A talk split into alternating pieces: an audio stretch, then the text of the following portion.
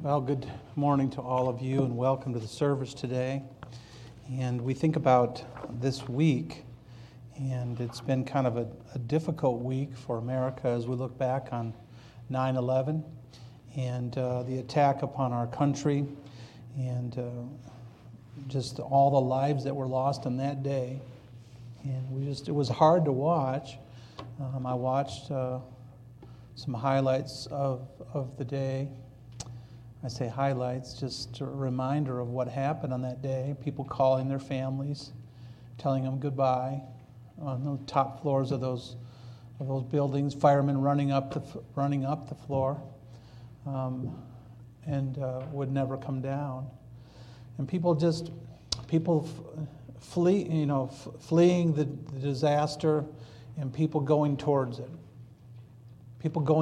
it. And that's really what we do. We're going towards the problem. We're fighting the problem. And people need Jesus Christ. And we're fighting on behalf of the people. I'm thankful for this ministry. I'm thankful for this church. I'm thankful for the people of Mountain Avenue Baptist. And I'm thankful for our staff in Calvary Christian School. I'm thankful for the people right now who are in the back there working with the children, the children's ministry. Teaching the children to love God, to follow God. How do you learn to love God and follow God? You learn to love and follow your parents. You teach your children to love and follow you. Take your Bibles and turn to Ephesians chapter 6. Ephesians chapter 6. Our text today is verses 10 through 18, and as we think about these verses. It says in verse 10, "Finally, my brethren, be strong in the Lord and in the power of his might." But if you look back to Ephesians chapter 6 and verse 1, it says, "Children, obey your parents in the Lord. Honor your father and mother. For this is the first commandment with promise, that it may be well with thee, and thou mayest live long on the earth. And fathers, provoke not your children to wrath, but bring them up in the nurture in admonition of the Lord. Servants, be obedient to them who are your masters according to the flesh, with fear and trembling, and in singleness of your heart as unto Christ. And not with eye service as men pleasers, but doing the will of God from the heart, with good will, doing service, as to the Lord and not to men." So what we do, when we do it, we do it with goodwill, and serving as to the Lord. Now, I love serving people, but what I do, I'm serving the Lord. What you do as in your life, you know, husbands, you love your wife, and you take care of them. You serve them. You do goodwill for them. And you do it because your wife is a gift from God. Your husband's a gift from God. That relationship. Your children are a gift from the Lord. And so children, your parents are a gift from God. Children, obey your parents. Honor your father and mother. With goodwill, doing service as to the Lord and not to men, knowing that whatsoever good, listen now, that whatsoever good thing any man doeth, the same shall he receive of the Lord. So when you do good, sometimes goodness isn't reciprocated at that point. Sometimes people don't say thank you. But I'm telling you, the Bible says, knowing that whatsoever good thing any man doeth, the same shall he receive of the Lord. So God will bless you. The blessedness of doing good and serving people and doing goodwill and doing service as to the Lord and not to men. First of all, when you give and you do something good, by the grace of God, you feel good about it. You did a good deed. Thank God that you have a mind to do something good. Not everybody has that. Some people just don't do any good. You know, they have no goodness about them. They're selfish. They're self-centered. They've got this hedge of evil built around them. Not evil, but selfishness. Some are evil, but some selfishness. But knowing that whatsoever good things any man doeth, the same shall he receive of the Lord. So God, listen, you can do something today, something kind, something helpful. And two years from now, God blesses you for it. Somebody does good to you. You think, wow, that was nice. And God, listen, you can't outgive God, number one, because by the grace of God, if you give, that means you have something to give. That means you have more than what you need. So somebody had to give you more than what you need, so you had something to give. So you're blessed because you can give. Not everybody can give because they're just getting by. They just have enough to just barely make it, you know. And so when you're able to give, that's a blessing because you have more than you need. That's the blessing from God. And so you just give it. I think of Les or yours. He just was a giver. You know, he loved the Lord. He loved to help people. He loved this work. He loved this church. I figured it out. Les probably heard me preach 2,500 times because Les was the guy that just came to church every service, every revival, every time the door. I mean, he just loved to be at church. The last week of 2 weeks of his life, he'd get up in the middle of the night, get ready to go to church. He was kind of losing his memory and stuff. But he, listen, when he, this has never happened in all the years, almost 40 years now I've been in ministry. Next year we'll celebrate 40 years. And I'm here with Les's brother, Art. And before the service yesterday, he comes up, he says, I got a notebook for you. These are some of Les's writings. He would write stuff about the Bible and things. And I put this notebook together for you. I wanted you to have this. I know Les would probably want you to have this. And he said, and then in the front of that notebook, there was a place where you could slide. There's a plastic, you know, cover. You could slip something in. And he said it was slipped in there. He said, this is Les's tithe. He wanted to make sure he got his tithe in. You know, here's Les. We're doing his funeral service, and he's giving his tithe. You know, I've never had that happen. I'm sure people have done that and have given, and people leave things in their will and stuff for the ministry. But I've never had somebody. That was just Les. He loved this church. He loved children. He loved the work of this church to children. He loved those bus kids coming in on the bus Sunday morning and then on Wednesday night. And he loved it. Knowing that whatsoever good thing any man doeth, the same shall he receive of the Lord, whether he be bond or free. Whether he be somebody who has a servant, has enough to have a servant hired in the house, or whether he's free. So whether you're bond or free, whether you were a servant back then in those days, no matter what position you had, whether you were a hired servant in the house or whether you owned the house, whether he be bond or free, he'll receive of the Lord. And you know, God blesses you. God blesses people. God blesses us as we serve him. And then it says this, and ye masters, do the same things unto them, forbearing threatening. So if you're a master, do the same things unto them, forbearing threatening, knowing that your master also is in heaven, neither is there respect of persons with him. And so it's simply saying this, listen, if you get to the place where you're a boss, now this is talking about masters having servants, but let's just apply it to being a manager or having people that work for you and serve under you. You know, he said, listen, you need to treat them like I treat you. God is saying, treat them like I treat you. Be kind to them. You know, some people, they just love their boss. People just, they love their boss. Their boss is a nice person. Their boss is considerate of them. And they want to stay at that job. You know, much of going to a job is, you know, who's the boss? What kind of boss is he? And so if you get to the place where you can manage people, when you're a manager, be kind, be helpful, jump in and help out and be be somebody that is a servant.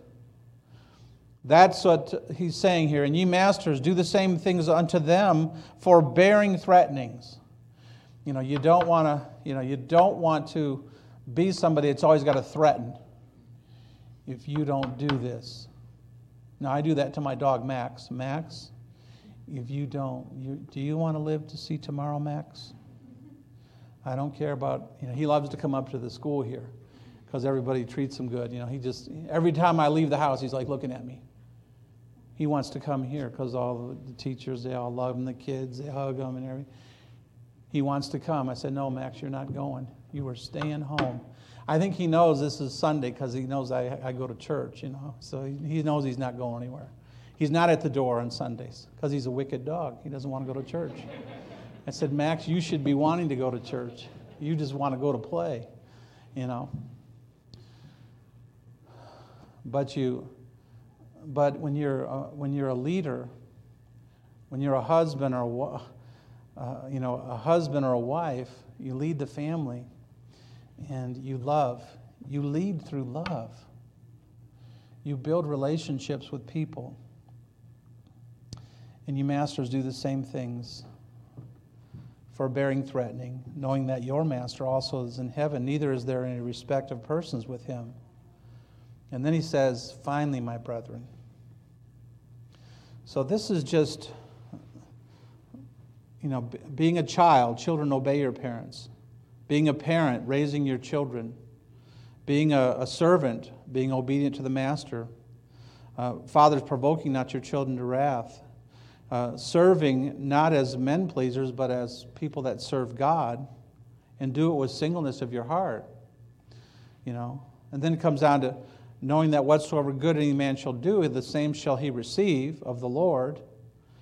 And masters, be kind to those that are the servants, like your master's kind to you. Aren't you glad God's kind to you?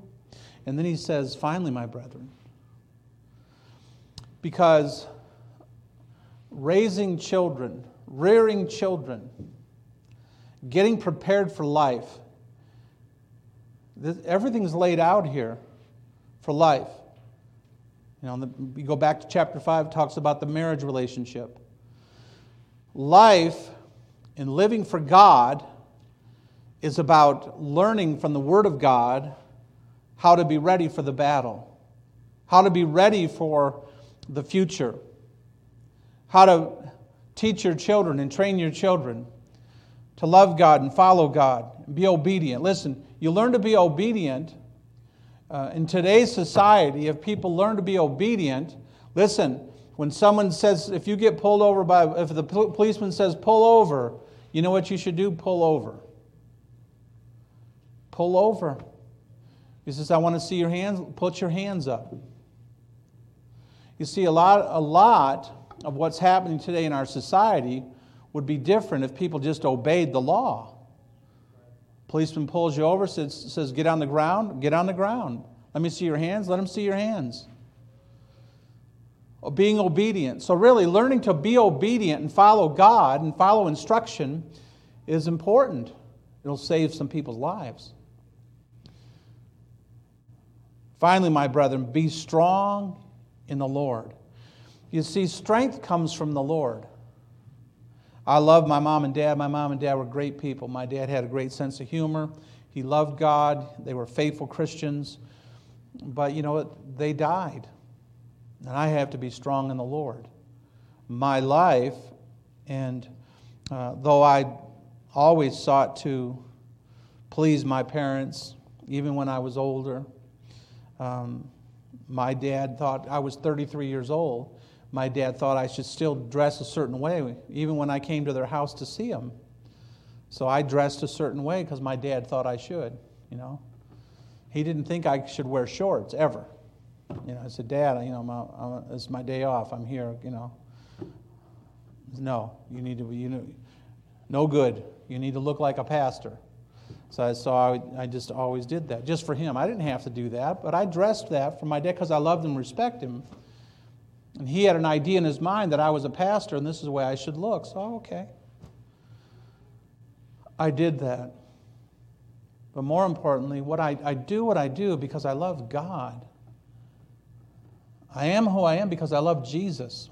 I'm planted here in Banning, California because of God. Because God, and so are you. You're planted here. You're in the Mountain Avenue Baptist Church. And we have a job to do. And we're moving forward. But if we're going to move forward, listen, these are evil times that we live in. A lot of things are happening in this country. A lot of unrest. A lot of wickedness. A lot of disobedience. We have to set our heart and mind like a flint towards God's will for us. How are we going to live? What are we going to do? And we have to understand something. We have a foe in this fight, and that foe is the devil.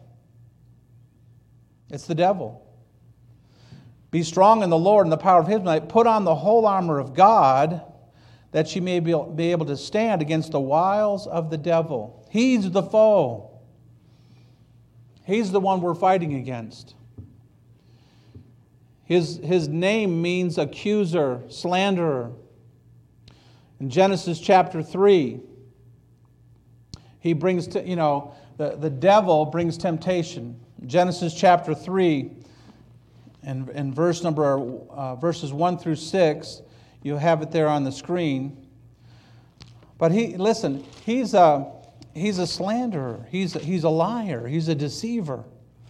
And he deceives man. Now the serpent was more subtle than any beast of the field which the Lord God had made. And he said unto the woman, Yea, hath God said. Did God say this? See, there's a difference in saying, Yea, hath God said, or Yea, hath God said. So the Satan always is deceitful. Young people, Satan will deceive you. You can deceive somebody by how you say it, how the question, Hath God said, You shall not eat of every tree of the garden? And the woman said unto the serpent, We may eat of the fruit of the trees of the garden, but of the fruit of the tree which is in the midst of the garden, God hath said, Ye shall not eat of it, neither shall ye touch it, lest ye die. And the serpent said unto the woman, Ye shall not surely die. You see, that's the devil's always questioning God. You shall not surely die. See, today in our society, we think about abortion. It's like, well, no, that's a woman's choice. It's her body. She can have an abortion. So society believes that. Well, it's the woman's choice. I'm against abortion, but she has the choice. You see how that works? You see how the deceit of this world? The family is a man and woman. We're talking about Adam and Eve here. That's God's plan. And so the battle is over how are we going to look at this world? Are we going to look at it from a biblical perspective, from God's perspective?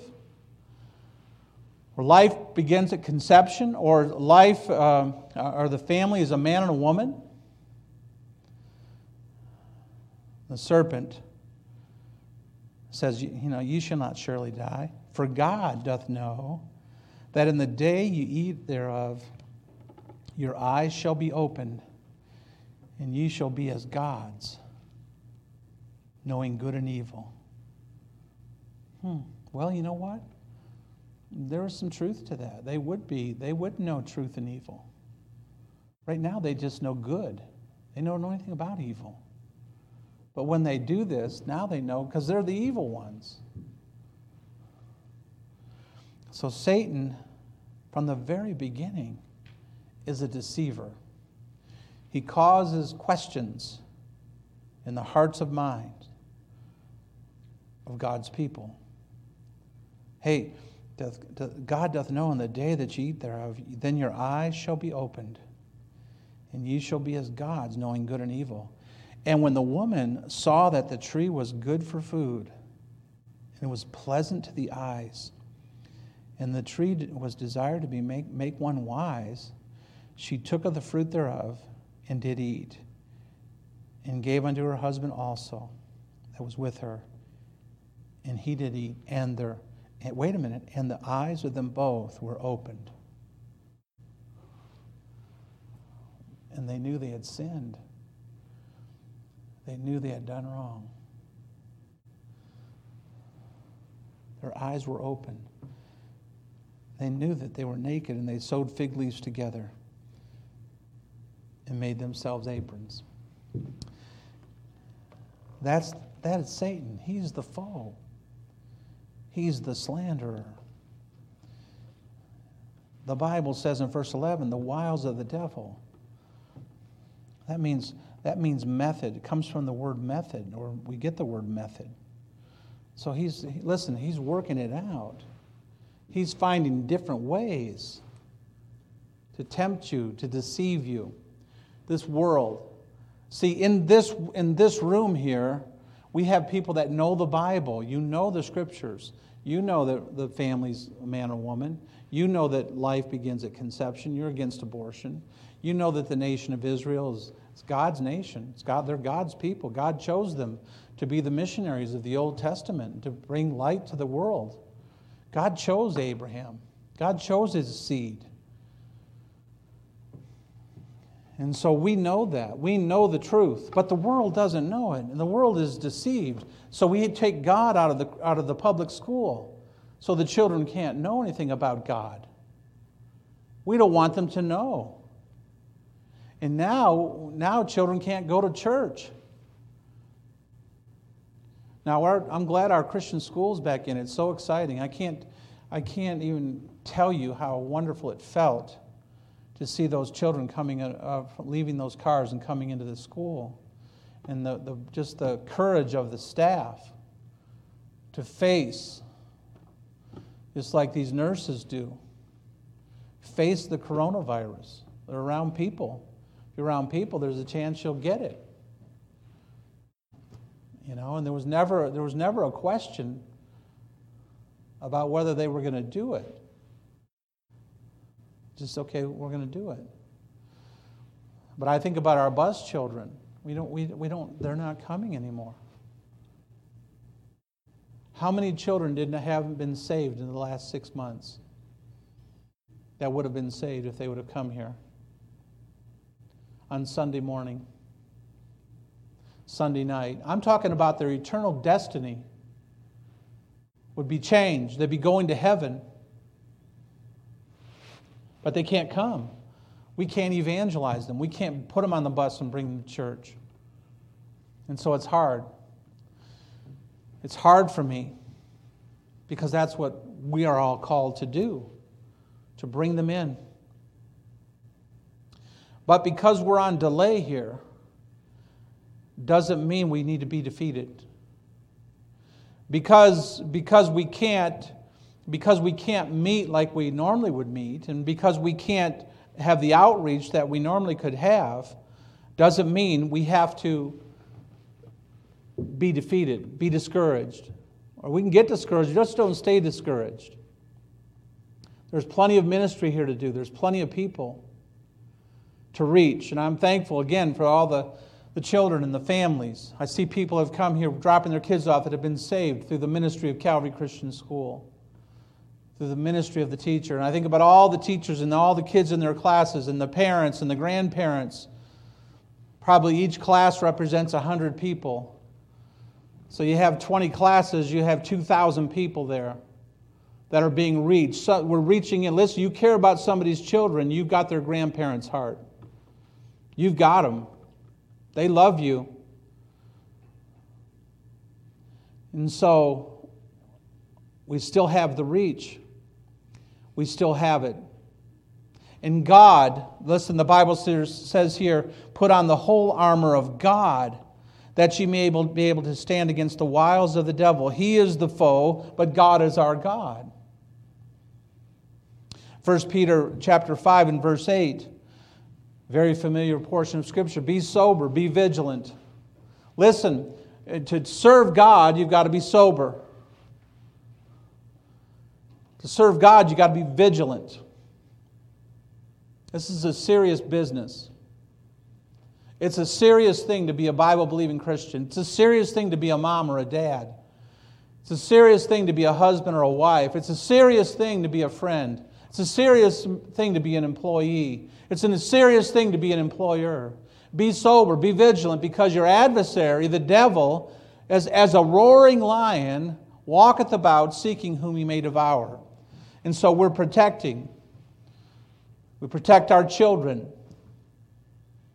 My children are grown now, and I'm thankful. My three of the girls are married. They have husbands. They protect them. I have to worry about Tara and Amanda. I want them to get married, find a good Christian man. It'll build a hedge around about their home, that they'll raise their children for the glory of God.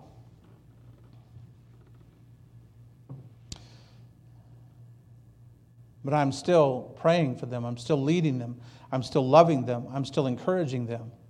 I'm still protecting them. And so are you. You're protecting people. With the knowledge you know, you protect people. You help them. You show them. 2 Corinthians 11, chapter 11, verse 14. Satan is a deceiver. He's transformed himself. He's an angel of light. He's the foe. 2 Timothy chapter 2 and verse 15. You see, this is the thing, as we look at the Scriptures, it says, study to show thyself approved unto God, a workman that needeth not to be ashamed. See, the winner of wars are people who can strategize. There's strategy being laid out. World War II, World War I, World War II, the Vietnam War. People were strategizing.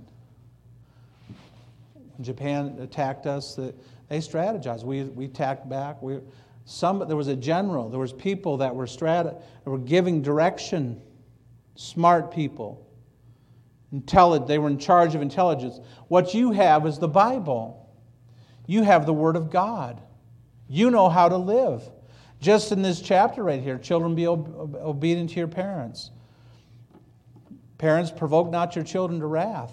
You're taught right here about the human being, of the human life. We just talked about Adam and Eve. You know that Adam and Eve were created in the Garden of Eden. You know that. You have that knowledge. You have the truth. You have this wonderful knowledge. And so you're solid in the midst of the storm. You're solid. In the midst of the pandemic, you're solid. It's because of the Word of God. Study to show thyself approved unto God, a workman that needeth not to be ashamed, rightly dividing the word of truth. It's God's Word. It's God's truth. And so you studied it. And now you're putting it into action. We know that Satan's our foe, but we also know what's our force. Where do we get our power? What's the source of our energy? Be strong in the Lord and the power of His might. You see, we may feel weak, we may feel defeated, but we're not defeated. We may feel weak, but you're not weak. Be strong in the Lord in the power of His might. He's God. He's still God. Jesus is coming again. He's going to plant His feet on the Mount of Olives. I can't tell you just how exciting it is. We're talking about, I got a text early this morning from a pastor about our trip to Israel in 2021, December of 2021, and just thinking about, I've been on the Mount of Olives now twice. I've looked down at the holy city. I've stood right where Jesus is going to plant His feet. I've stood right there. I stood right there, right where He ascended up into heaven the last time they saw Him. I stood right on the road there when He went down the triumphal entry. You could just see it. You can see the people, Hosanna, Hosanna. We've been to the Garden of Gethsemane. The Garden of Gethsemane is right. When you stand on this hill, you can see everything that the Bible's talking about. You see the upper room over. You can see it in the distance. You see where Jesus was taken. You see Caiaphas' home.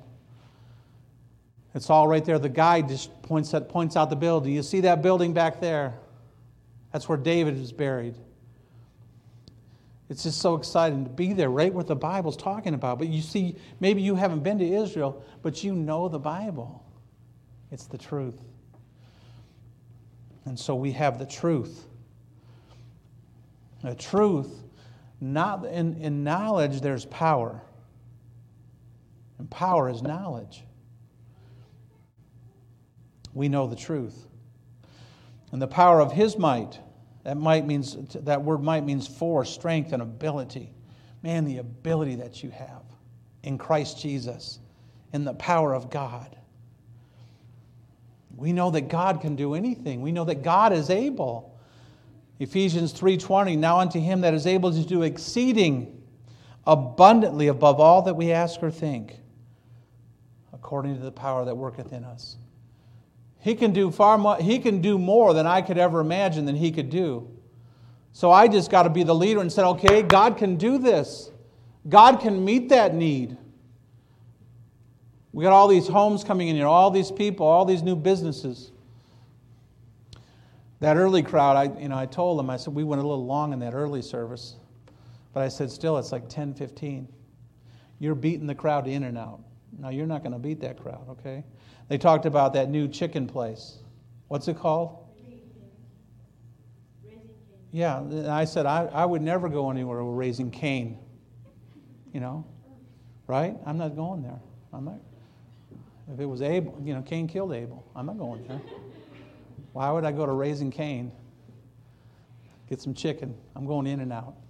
They're Christians. Raising Cain, they can't be Christian. Somebody find out if they're Christians before you eat there. We had LJ was here, the young boy LJ. Kind of hangs around here now. He had a Los Angeles Rams shirt on this morning, a jersey. I told him to get out of here. He was sitting right down there. I said, get out of here, man. You know what? I said, what's the name on your jersey? He said, Gurley. I said, you look like a Gurley in that thing. Get out of here, you know. He was here. He just left a minute ago. He stayed for this. I teased him the whole service. I said, at the end of the service, I want you kneeling down here. You don't kneel during the national anthem. You kneel during the invitation. Or get that out. You know what? But the world's just gone crazy. You know? Why would you kneel during the national anthem? The national anthem is about that flag there stands for the blood that men have shed. So I can stand here and preach freely. So I can go to that wicked place called Raising Cane's or K's and Raisins, whatever it is. We're free to go there because people died. And then that Colin Kaepernick. Why would Colin Kaepernick be... Listen, he wore, in his practice uniform, he wore socks, knee-high socks, with a picture of policemen on it that had pig faces. So what about that kid that walked up to those two policemen yesterday and shot him in the car? They were pigs to him. So what about it, Colin Kaepernick? Did you teach those boys that those two men sitting in that car were police? Those two policemen were just pigs? No, they're human beings, and they have families, and they're both battling for their lives. So we elevate Colin Kaepernick like he's some hero. No, he's not a hero. He's teaching young people not to obey the very people that are, if they'll obey, can save their lives. And so it's just kind of crazy. We're living in a crazy world. No, we respect the flag. We respect that flag. The cross of Calvary. That flag represents Jesus, the blood that he shed upon the cross. So I stand here between these two flags with this Bible and the pulpit's in the shape of the cross. Because it all has a representation. This is God's holy word. Jesus died upon the cross. He rose again the third day. He's alive forevermore. And he can lead me through this life. And he can meet every need in your life. There's no limit to God's power.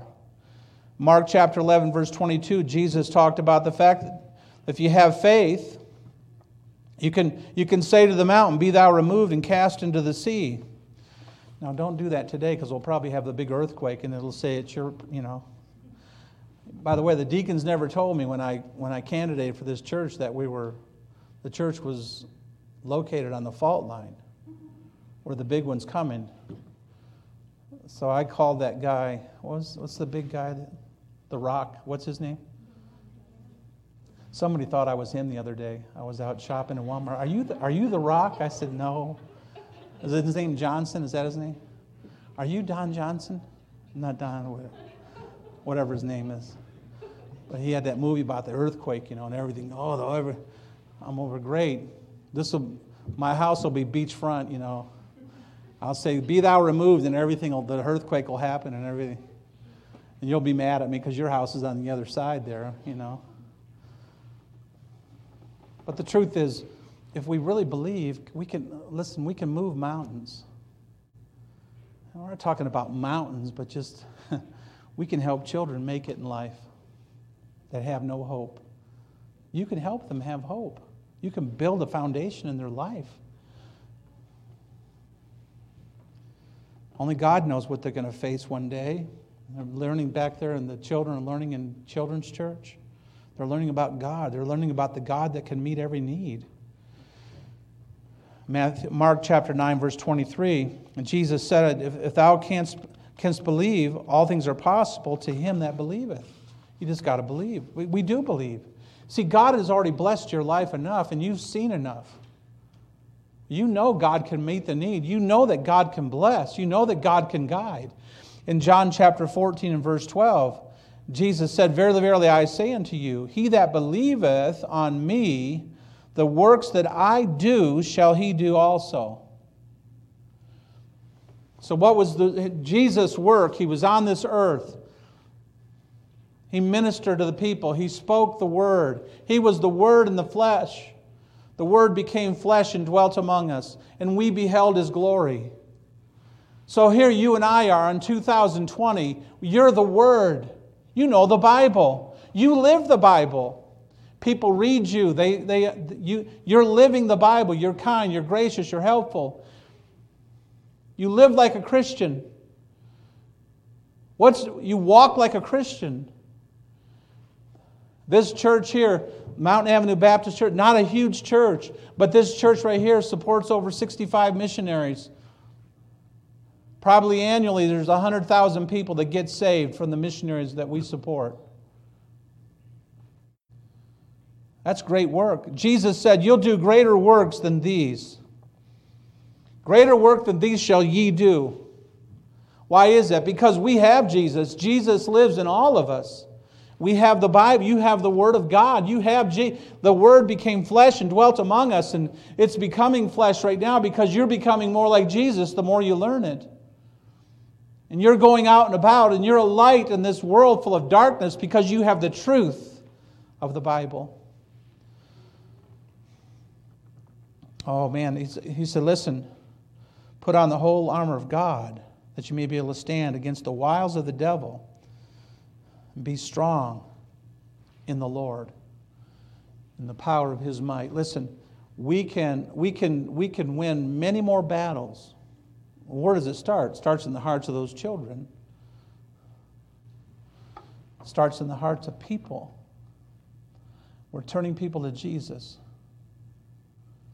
Turning people to the Lord. The devil is the foe.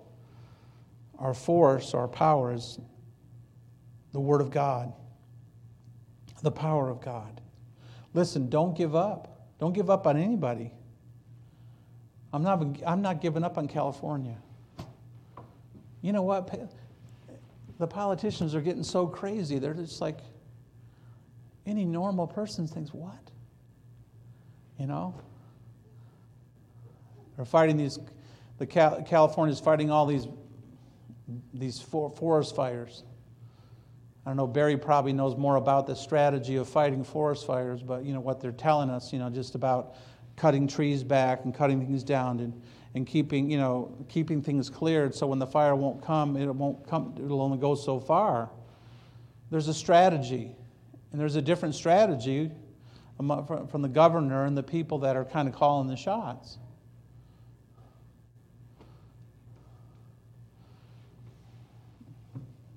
you know, they're fighting the battle there, and over there, John MacArthur's church. He's meeting this morning. A federal judge told me he's probably going to be arrested for going to church. We're small enough. We're flying under the radar. They don't care about Mountain Avenue Baptist. They're going after that big church. So it's no longer about the spirit of the law. The spirit of the law is now just, okay, you aren't going to do what we don't tell you to do. The whole idea is to keep people safe from getting the coronavirus. Well, Dr. Fauci just said it's probably not going to be normal till the end of 2021. 2021, at the end, that's a year and a half from now, or over a year from now, it's going to be normal. Do you know think about everything that's happened in the past year in your life.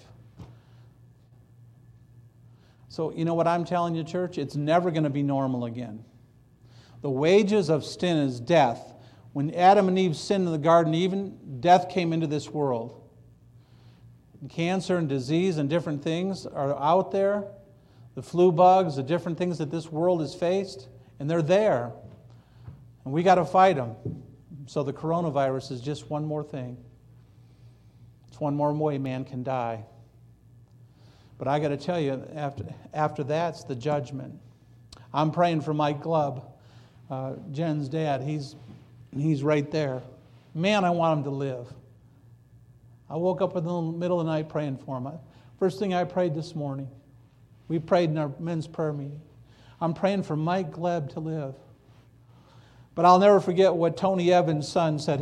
Tony Evans' wife died of cancer just right about 3 or 4 months ago. And her son, I saw it on Twitter. It was a little phrase. He was talking, and he said, God, we prayed for my mom to get better. We prayed for her to be healed. And he said, and God told me all along. God said, listen, the prayer was answered. Because she was either going to be healed or she was going to be healed. In other words, she was either going to be healed here or she's going to go to heaven and be healed. The prayer's answered. God give her a new body. God touch her body. He said either way she was going to get a new body or she was going to get a new body. Because that's what we have. We have victory over death. We have victory over hell. All of us in here in Christ Jesus have victory. We're living in victory. Now, I'm going to do everything I can. You know, I'm taking more vitamins, and, you know, I'm trying to eat right. I want to be strong. I'm trying to get hydroxychloroquine. I know I say that wrong. Our medical people, you know. I'm trying to find out Listen, I want to live. But more than that, I want to live for God. I want to live for Jesus. I'm going to take care of myself. But I can't wait till the end of 2021 to do the work of God. I don't know what's going to happen in this world. You understand? So let's just do it. Don't be discouraged. Don't give up on the world. And so over the next several weeks, we know we know the force, the power we have. We're going to become familiar with the equipment that God's given to us to fight. Because this is a battle and we're in it. You're in the battle. You're standing in the gap. Either you have family that are unsaved, or you have friends at work that are unsaved, or you have somebody down where you shop that you know that are unsaved, and they know you. And you've got to stand strong. You've got to be firm. And you've got to let God use you. The Bible says, and take on, verse 17, we'll mention these two things and then we'll close. Verse 17 says, and take on the helmet of salvation and the sword of the Spirit, which is the Word of God. Be in the Word of God. Stay in the Word of God. Love the Word of God. This Bible right here. Keep learning it. Keep studying it. Keep living it. One of the most exciting things in my heart to me is that the Bible is taught. Listen, there are people back there teaching the Bible right now. Children's church. Children are learning it. Every day at Calvary Christian School, a teacher teaches the Bible. You know what that means? They have to study the Bible. So they're growing in their faith by studying the Bible. You understand? That excites me, that this place is a place where people learn the Bible and teach it. We look forward to getting back to Sunday school someday soon. But the Word of God, it's the sword of the Spirit, which is the Word of God. And then praying always with all prayer and supplication in the Spirit, and watching thereunto with all perseverance and supplication for all saints. So we're watching out. Listen, there's some people are missing. Call them. You know them. Don't let them slip away. You throw them the lifeline. Hey, come on. How you doing? I know you haven't been to church, but I want you to know I miss you. I'm praying for you. Don't let them slip away. You know. I like the two services, but I don't like it because you don't know who's here or not here. But you know what? You're going to find out who comes to this service. And if they're missing in this service, call them. See how they're doing. I'm praying for Morris. You know, he's broke his hip. We miss him. And so let's help people. Let's pray and supplicate for the saints. And let's pray for the people that are lost in this community and around the world. And we're going to march on. Be strong in the Lord and in the power of His might. And we're going to talk about and become familiar with some of that armor that's going to help us over these next few months. September, October, November, December. These next 4 months are going to be crucial in the history of this country, in your life. And you're going to have to stand firm. And we're going to have to stand up. And we can't be discouraged. We can't be defeated. We're never defeated. You are never defeated as a Christian. You have victory. You have victory over the greatest enemy of man. The man that's the greatest billionaire is going to die. He's going to die. Bill Gates is going to die. I pray he'll get saved. You understand? The guy that owns Facebook, he's going to die. These people that are billionaires, the Amazon.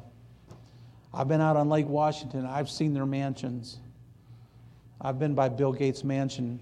He's got guards all around the, you know, you can go on the boat. It's a $145 million mansion right on Lake Washington. I've seen it. I've seen the bodyguards out there with machine guns. But nothing can protect him from death, because it's going to come.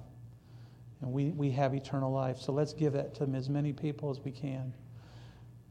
I said it, Mike's mentioned it already, you know, Les Ewers has died, but he was a guy that gave gospel tracts out all the time. So maybe you ought to pick up, let's just try it. Let's just do it for this month in memory of Les. Pick up one gospel tract back there. And when you give it out, you just say, Les, this is for you. This is for you, Les. You're no longer here, Les, but your memory's here. And you taught me to love to give out gospel tracts.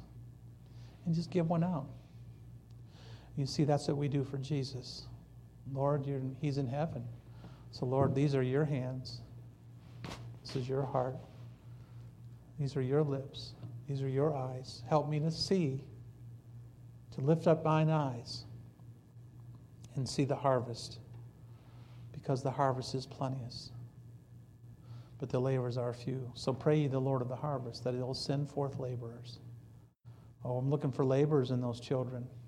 They're future laborers for Jesus. And you're blessed. You get to serve God. It's a blessing to serve God. It's a blessing to serve people. It's a blessing to give. So may God help us. Oh, we know the foe.